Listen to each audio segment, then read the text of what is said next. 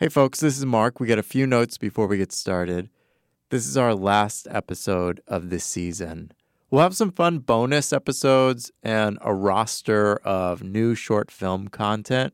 So, if you haven't already, please sign up for our newsletter at othermenneedhelp.com and follow us on Facebook and Instagram. We'll have a second season in 2018, don't worry. But in the meantime, please share this season with friends and go rate, review, talk about it, all of that. Lastly, we want to offer a trigger warning. This episode deals with mental health and the topic of suicide comes up. Thank you. When I was younger, one of my fantasies was that one day I would be a card player in the Mediterranean. Like, that would be my life and job.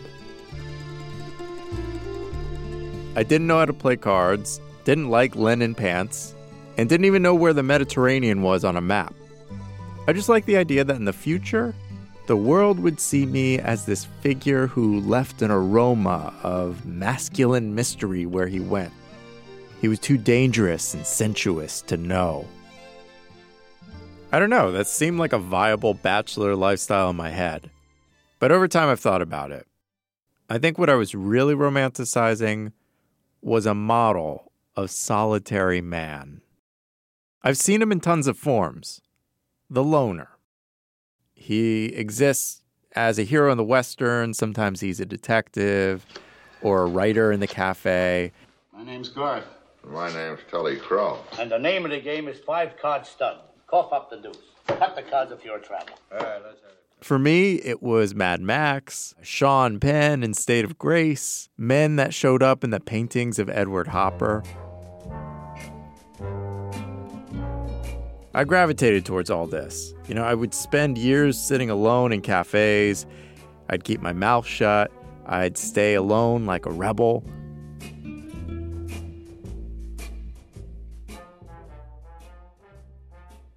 And these days, I'm a walker. That's sort of me as an adult. I don't play cards. I don't live in France. Although I did learn that France does have a part of the Mediterranean in it. But I live in New York City, the best place to wander and be solitary when you need. It was late August in 2013, and I had just moved back to New York after a number of years away. I was walking around North Brooklyn in Williamsburg. I was going to a comedy show later where I was going to meet some friends, and I decided to take a long walk. Everybody was out, and the bars had seating on the sidewalks filled with groups of men. Table after table of men. That's all I could see. Men, men, men. Groups of them. They were all together. Everybody was together, and they were laughing and drinking Pilsner Every table was an advertisement for male friendship. And a familiar feeling appeared. It's a feeling that I've had since I was a kid. I usually try to ignore it until I'm doing better. But on this night, in my mind, every man in the world except for me was out to dinner with every other man in the world and they were feeling successful, attractive, and they were all just very happy together. And I was like, okay, this feels shitty. Let's keep walking. So I headed towards the Williamsburg Bridge. While I was walking on the bridge, I thought about these groups of guys sitting outside, and I thought, do I ever feel that connected with a group of men? And then I thought, I just don't feel connected to anyone right now. I feel alone. I made it to the halfway point on the bridge and I stopped. I stood at the railing and looked down. I really wasn't planning on jumping, but I could understand how easy it is. I looked at the boats passing, the joggers running behind me. And I was like, what the hell is wrong with me? I see groups of young guys with handsome beards hanging out together, and it leads to this. And it hit me. Oh, this isn't stoicism. This is clinical depression. What the fuck is wrong that I've been romanticizing this all these years? How is this the ideal option? I needed something in that moment, and my phone hmm. buzzed. I looked at it. It was a text from my sister. And no shit, my sister said, Hey, we were vacationing and the kids saw a bunch of breakdancers and they went to give them money and they said, Hey, our uncle does this and he's really cool. What can I say? The kids are a big fan of yours. And I looked at this message and I was like, Did someone call my sister and say, There's a sad B boy standing on the Williamsburg Bridge who happens to look like your brother? How the hell would she have known to text me right then that I would have needed this? So here's the deal I am a breakdancer. This is true. I have friends, male friends, that I'm meeting in an hour for comedy. And I have a family who's like, hey, you're rad. Being alone is fine. Taking a long walk is totally fine. But choosing isolation as a lifestyle was a sign. And it's weird to say this, but I think it was the first time I admitted this is depression.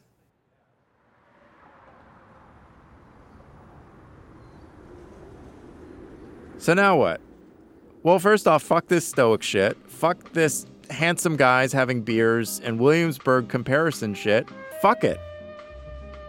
I'm going to Duane Reade. And I walked.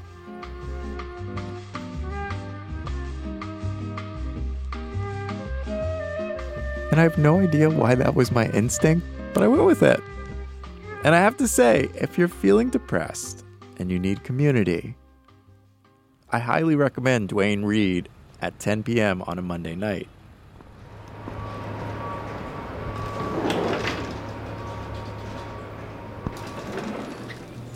I go to the aisle where all the dental care options are.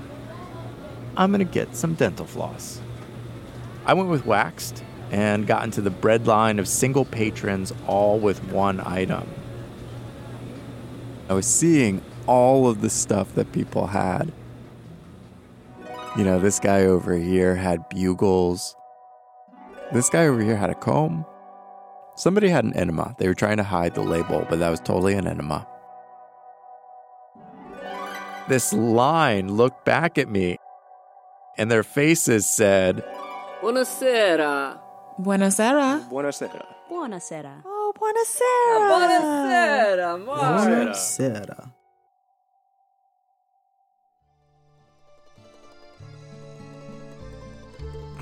there was something about being in that line on that night where this remarkable group of strangers has given me acknowledgement in a way that's like, everything's gonna be cool, man. Everything's all right. When the night was done, I went home and got ready for bed. Tomorrow will be another day. And my gums are gonna feel great. I mean, you gotta take care of your teeth.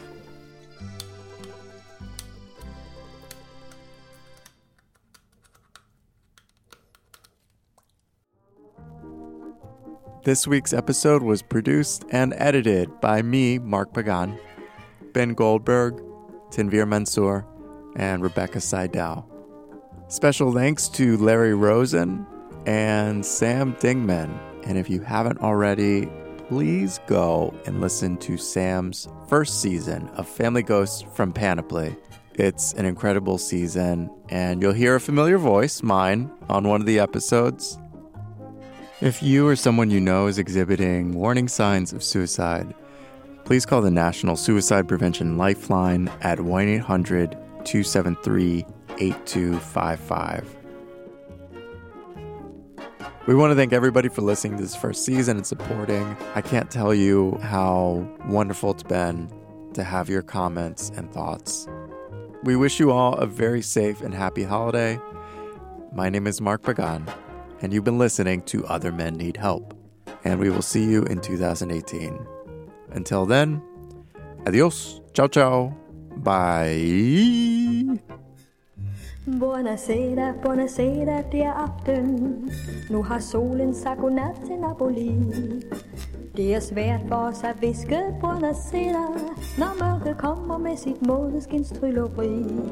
For når nattehimlens klare stjerner blinker, sværmer hver en signorina med sin ven. Er ingen hjerter kolde eller hårde, hver en pige lader sig villigt bedåre. Og hun visker under si signore, buonasera, buonasera, kys mig igen.